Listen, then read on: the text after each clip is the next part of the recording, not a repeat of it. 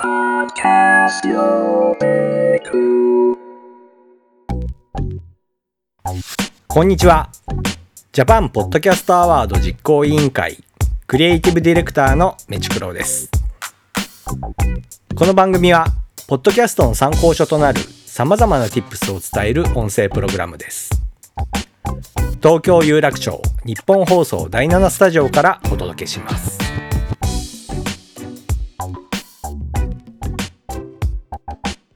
ポッドキャスト予備校記念すべき第1回目の講師はこの人オールナイトニッポンチーフディレクターの石井ひかるさんです。はい、こんにちは。石井です。よろしくお願いします。いや本当に来た。ありがとうございます。ありがとうございます本当にお忙しいところよろし。くお願いします。じゃあちょっとあの石井さんのことを軽く僕の方から紹介させてください。えっと、石井さんは「オールナイトニッポン」チーフディレクター。で、えっと、アルコピースの DC ガレージ。星野源の「オールナイトニッポン」三四郎の「オールナイトニッポン」オードリーの「オールナイトニッポン」佐久間信之の「オールナイトニッポンゼロ。銀シャリの「ホクホクマネーラジオ」もうそうそうたる。ちょっと多いですよね。これを同時並行しながら、まあ、全部をバカバカ当てていくっていうもうなんか僕からするとまあもう眩しい。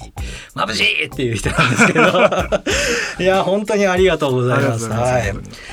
でちょっとえっ、と初っ端いきなりの質問なんですけど、石井さんって出役として、えっとラジオ出演される機会ってそもそもあるんですか？えっと、いやもうだから例えば、おおと星野さんとか、うんうん若林さんとかが、うん。お前ちょっと喋れっつって中に入,、はい。入れられて、はいはいそのスポット的に喋らされることあるんですけど、うんうんなんかこうゲストでうん。ちゃんと出てくださいとか地上波のラジオでうん。やってくださいっていうのはもうないですよね。ゼロ。あ地上波っていうかそもそもがあのーインタビューイーとして出るのはなんかネットラジオみたいのは何回かちょっと出たことありますけど、うんうん。なんかこうやってふちゃんと呼ばれるというか喋ってくださいって感じはほぼほぼほぼないですね。やった。童貞奪った感じです。ありがとうございます本当に。であのちょっと僕がですねあの今回あのジャパンポッドキャストアワードというものを今開催中でえっ、と実行委員会としていろんなポッドキャストを聞きまくって今年大賞を作るっていうのを頑張ってる最中なんですけども、やっぱその中でこうラジオから学ばなければいけないものが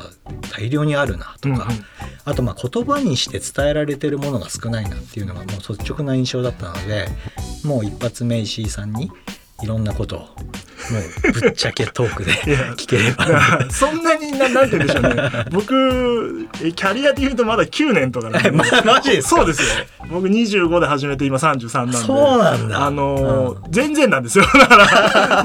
もっとねそういう方はいらっしゃると思いますけど、うんうんまあまあなんか関わり的にうん。近い位置にいたので、うん。あの僕になんか話せることがあれば話しますけど。いやーありがたいですね。まあなんか僕もあの日本放送さんとはもう34年のお付き合いであの中に潜入していろんな方にあのナレッジを伺ってるんですけど、まあ、どう考えてもこうちゃんと継承されてるものとか、うんうん。名残とかいろいろ感じるものがあって、まあ、とはいえこう実際ラジオのメイキングみたいなものってあんまりこう流通されてないじゃないで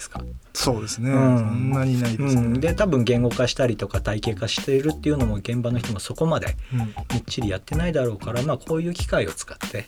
あの予備校講師として みんなで一緒に教科書を作っていこうみたいな、うん、参考書かな？なんかそういうことができればなと思ってます。探りながらうん。やっていく感じですよね。やってみましょう。で821作品聞いたんですよ、聞きました。それが俺ねすごいと思いうやんですよないですよ。おかしい人ですよね。本当ねあの狂っちゃうかなとは思ってたんですけれども、まあ僕らの目的としては本当に面白いものを見つけたいとか、まあ本当にもうこう立ち上がって生きのいい時期だったりもすることもあって、僕の好奇心も含めて。もうかなりこう前のめりでできたんですねだから必ずこのエントリー作品に関しては2時間の番組だろうが5分の番組だろうが必ず頭から最後までは全作品聞いてていやすごいですよね、はい、でまあ正正直うん聞いてられないのもあったでしょう、あもちろんです。あのもうねそこまで聞いていくとほぼ秒でわかるんですよね。あのなんかありそうかなさそうかみたいな。なんだけれどもその中でもこう僕の中でももっとこう体系化しないと。うんそれこそこそ今回の審査って、まあ、あの各あの実行委員がまあいろいろ聞いてるんですけどそこにあの審査のレギュレーションみたいなのもしっかり決めてやってみたので、それが本当に合ってるのかも含めて、まあ、検証してたので、まあ、そういう意味も含めると僕のこうで、えー、とクリエイティブディレクターとしてのこう分解していくようななんかそういうあの興味もあったから、うん、なんか消えちゃいました。ただぶっちゃけ380時間ぐらいかかります。そうですよ、ね、合計。い一本平均何分ぐらいなんですか、うんとね大体多いのはやっぱ20分から30分ぐらいのものが多いんですけど。それを800本でしょ。はい。やすごい。いやだから、えっとエントリー期間のもっと手前から、まあ、今僕が終えるものとかもう端から聞いてたんで合計やっぱり2ヶ月半ぐらいうん。そうましたね、だからうん。今日本で一番ポッドキャストを聞いてる人ですよね、かもしれない。市あとまあ、うん、あのプラットフォームだけを眺めてると今のポッドキャストの全体がどうなってるのかってなかなかわからない構造なので、うん。ここで初めてこう日本のポッドキャストの地図が立ち現れたって感じなのでだからもう伊能忠敬ですね自分で歩いて 歩いていった感じ辛い辛いこともあるし 楽しいこともあるしみたいなね、そういう感じですね。なのでまあひとまずはそういう意味ではちょちょっとちょっと貴重な体験させていただいたので僕がこうホクホクなうちにそれをできるだけ体系化できるようなあのとこまで行きたいなと思うのでちょっとお付き合いください。はいよろしくお願いします。はいえっとまず聞きたいのはですねあの僕が821作品を聞いて一番思ったことが1個あるんですよ。はいほんとねそれが本番感があって撮ってるポッドキャストと本番の感覚をなく撮ってるポッドキャストのさそこがね多分聞いてて一番明確に感じたポイントなんですね。それはどういうところで感じるんですか、えっとまあ理想は本当に仲のいい友達が雑談してたりするようなノリは、まあ、あの理想なんですけれども、うん。そこにこう他者の視点とかこうこれを発信してるっていう意識があるかないかっていうか。なるほど。うん。だから、うん。えっ、とただ楽しく友達同士の会話を取って出してるうん。人が結構多いみたいなことですか、それこそこうスパイスカイプを取って出しみたいなものも多いですし、ああなるほど、はあはあはあまあ、あとはまあテーマみたいなものを決めて話してはいるんですけれどもそもそもこう脳内編集含めてこう編集がされてないような構成になってるみたいな感じですよね。うん。そうですね。そういうなんかこうそういうのがあるんですよって言いながら僕らもそうなってないようにしないといけないから。そうですね。そうまさにまさに。まあだからそう。いうことでですよね、なんかこう聞く人がいるのうん。を想定して作ってるか、自分たちだけで作ってるかの違いが多分大きくそうですね。あるので、だからディレクターとか、まあ、構成作家もそうですけど、うん。特にディレクターって仕事は、えっと、リスナー側の視点を持ってる人なのでなるほど。えっとそこがないと確かにあのものすごい内輪というかあの自分たちが楽しいだけのもの、うん。それってやっぱり聞いてても面白いと思う人はわずかで、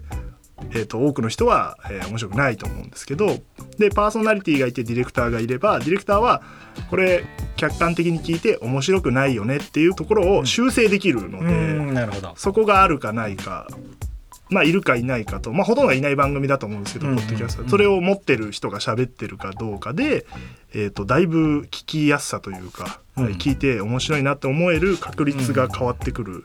気がします。だからあの今 YouTuber なんかももう本当ホームベビデオと動画は明らかに違うってその辺だと思ってて 編集が介在するたみたいなディレクターが介在するみたいなところでかなりクオリティも差が出てるんで、まあ、なんかそういうところにヒントは必ずありそうだな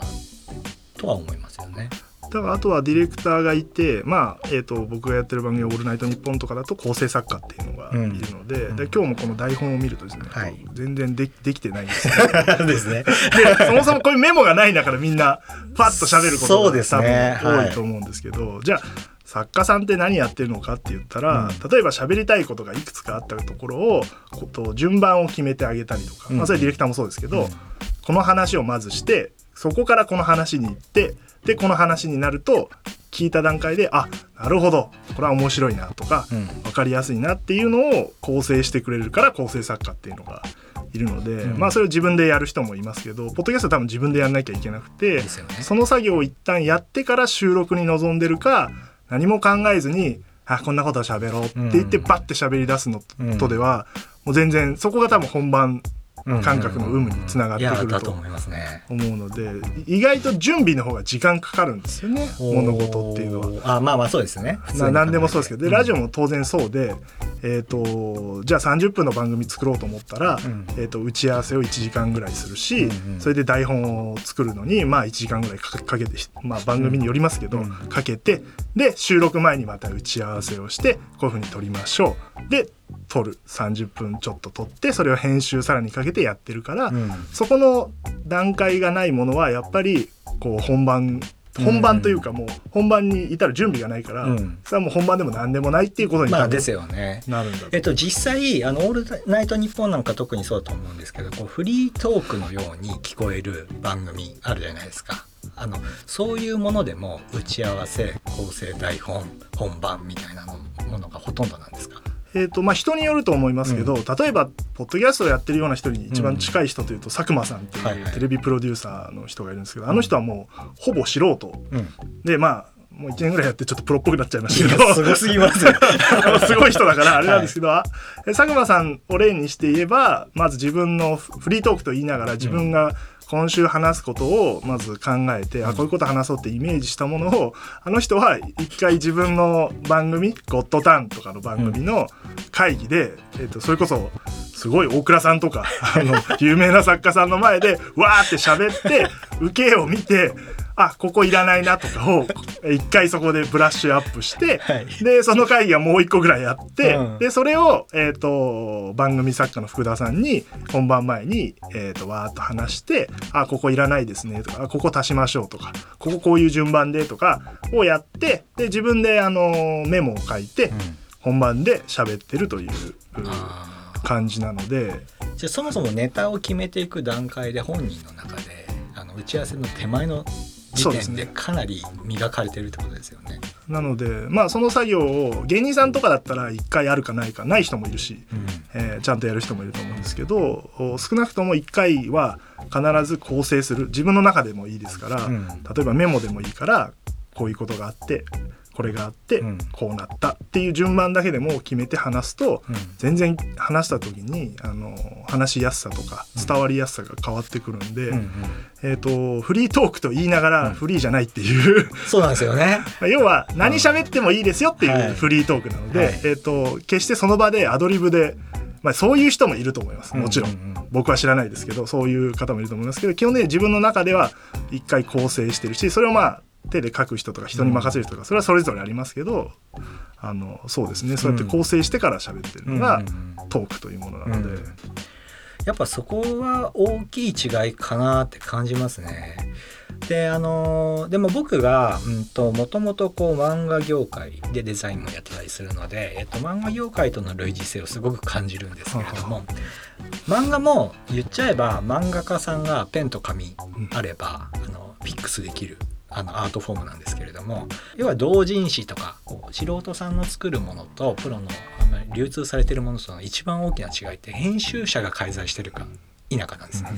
マンツーマンで2人で作り上げてるっていうところがなんか聞いてるとパーソナリティとディレクターさんの関係にすごく近く感じるんですけどなんかやっぱそういうことですよねそうですね、うん、あのー、まあ実際に番組編集することもありますけど、うん、生放送であってもここはいらないなとか思ったところを指摘するのもそうだし、うん、えー、話してる途中で例えば分かりづらいワード、それ知らないでしょっていうワードが出た時にインカムって言って耳に入ってくる。はいはい指示を出す時に、それどういうことですかとか、えこうやって言ってくださいとかを適宜それまあ編集に当たると思うんですけど漫画でいうところのここのコマの説明がないからここに足しましょうとか多分やると思うんですよ。登場人物が急に出てきたから、だんだんもレベル低い話ですけど、えだからその説明をその前の段階でしないとっていうのは同じことで急に出てきたワードをちゃんと説明してくださいねとか同じ話ずっとしてるから次に進むためにジングルとかを入れて一回 CM で切って、うんうん、えーと、次の話題に行くようにするとか、曲を出すタイミングとか、そういうのをやっぱり今ブースで喋ってますけど外にいるサブ,、サブですよね、えー、客観的に聞きながらここいらないないるなっていう第三者視点を入れていくことがすごく大事でそれは確かに漫画の編集の方に似てるんですけど、でパーソナリティっていうのは基本的には一人で完結できるのでそれこそポッドキャストなんてまさにそうですけど、うんそうですよね。あの一人でわーっと喋って自分の中でうん思ってることをわーって喋ってるんですけど、それが果たして面白いかどうかはなかなか自分で判断できないし自分のやりたいことと,、えー、と面白いもののやっぱ違いが出てくるので、そこをやっぱり、えー、と面白いものに導いていく作業をディレクターあるいは漫画編集の人って同じようにうんうんしてるんじゃないかなと。ですよね受け手の立ち位置から見てる一個の目っていうことですよね。そうですね、うん、で実際あのネタ出しとかこう面白いものを見つけ出すみたいなところでディレクターさんってどこまで介介入するものなんですか？えっ、とだから芸人さんとかだとやっぱり自分で考えてネタを作る人は特にそうですけど自分で探してきて、えーこれ話そうって人がいいると思うんですけど、うん。そうじゃない人例えばアイドルとか歌手の人って、うんうんうん。まあ多忙だから、はい。いろんなことができないプライベートの時間もないっていう人に対しては例えばこういう映画面白かったですよねとか最近こういうことありましたよねっていう話題から話を広げていくみたいなことはやりますし、まあ、佐久間さんなんかだとおすすめの舞台とか、えー、と映画とかは、まあ、佐久間さんすごいからほとんど見てるんですけど、まあ、僕らからも「あれ見ました面白かったですよね」とか話すとやっぱりそれが話のきっかけになるし今えー、とアカデミー賞で、ね、ブラピが面白い演説してましたよ みたいな、えー提案は僕とか作家からすることはもちろんある。ああなるほどなるほどなるほど。じゃあやっぱ本当に漫画の編集者に近いかもしれない。うん。そうですよね、うん。なんかこう企画っていうものを作って、うん。えー、とそれを漫画家さんに渡してこれ面白いねっていうパターンもあると思うんですそうですね。似たような感じで番組でこういう番組をやりたいから、うん。パーソナリティに提案する。まあ「オールナイトニッポン」はパーソナリティの番組だからあれですけど、うん。そうじゃない番組。うんだったらこう企画がまずあってラジオドラマがなんかまさにそうですけどこういうドラマの企画があるから一緒にやりませんかっていう提案をして、うん。それをこっちで作ってやってもらうみたいな。うんうんうんいわゆる演者の立場みたいなこともあるしそうじゃないところがラジオの面白さなんですけどその逆にもうパーソナリティが主体となってやるっていう部分もあるのでそこのまあ二面性あるんですけど「オンライトニッポン」とかだともうパーソナリティ主導ですけどね。うんうんうんうんあとぶっちゃけそれがそういう構成のようなものがなくっても面白いラジオとかポッドキャストがあるとしたらどういう可能性があるんですか？もう本人のキャラが面白かったらもういけちゃうもんなのか？でもさすがにこのぐらいはできてないと成立しないのかっていうポイントってあるんですかね？えーっと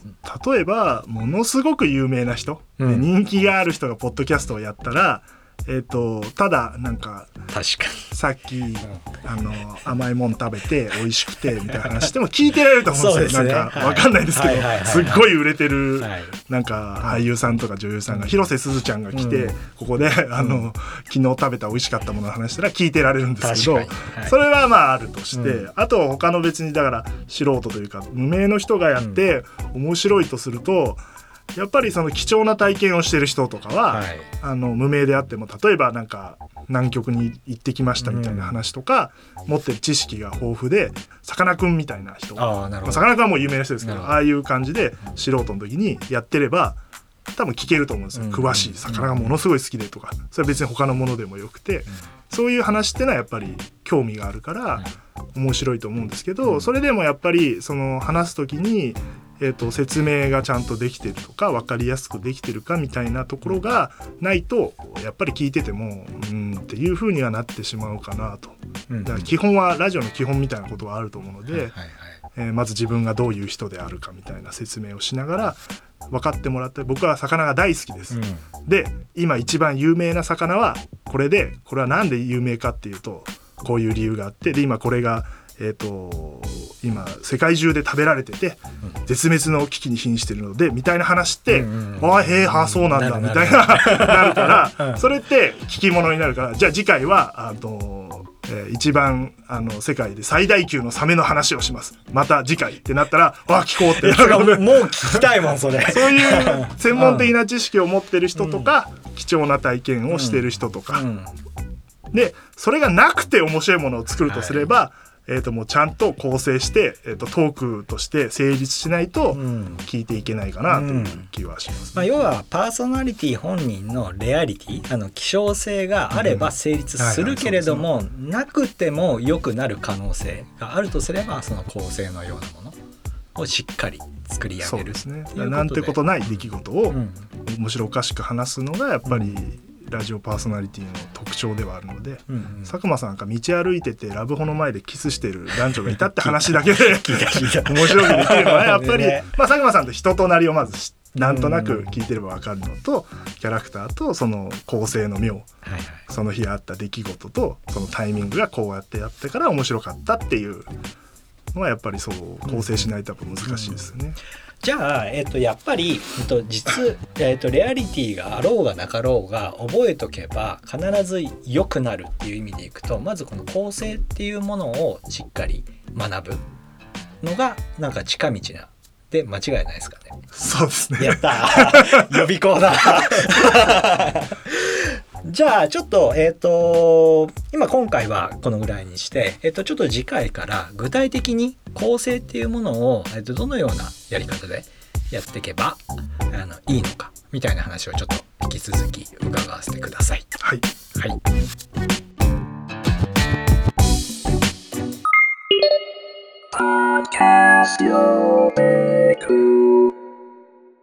オールナイトニッポンチーフディレクター石井ひかるさんをお迎えしてのポッドキャスト予備校1限目この辺でお開きです。いやー贅沢すぎる。僕が見よう見まねで作った構成台本をプロの方々にリアルタイムで監修いただきながら収録してるんですがこれがどんどんまともな形になっていくんですよね。やばいこれは癖になりますね。うん。では今日のおさらいです。ポッドキャストは収録前の準備を万全にしましょう。ポッドキャストは構成が肝。この2つをしっかりメモして2限目も聞いてくださいね。では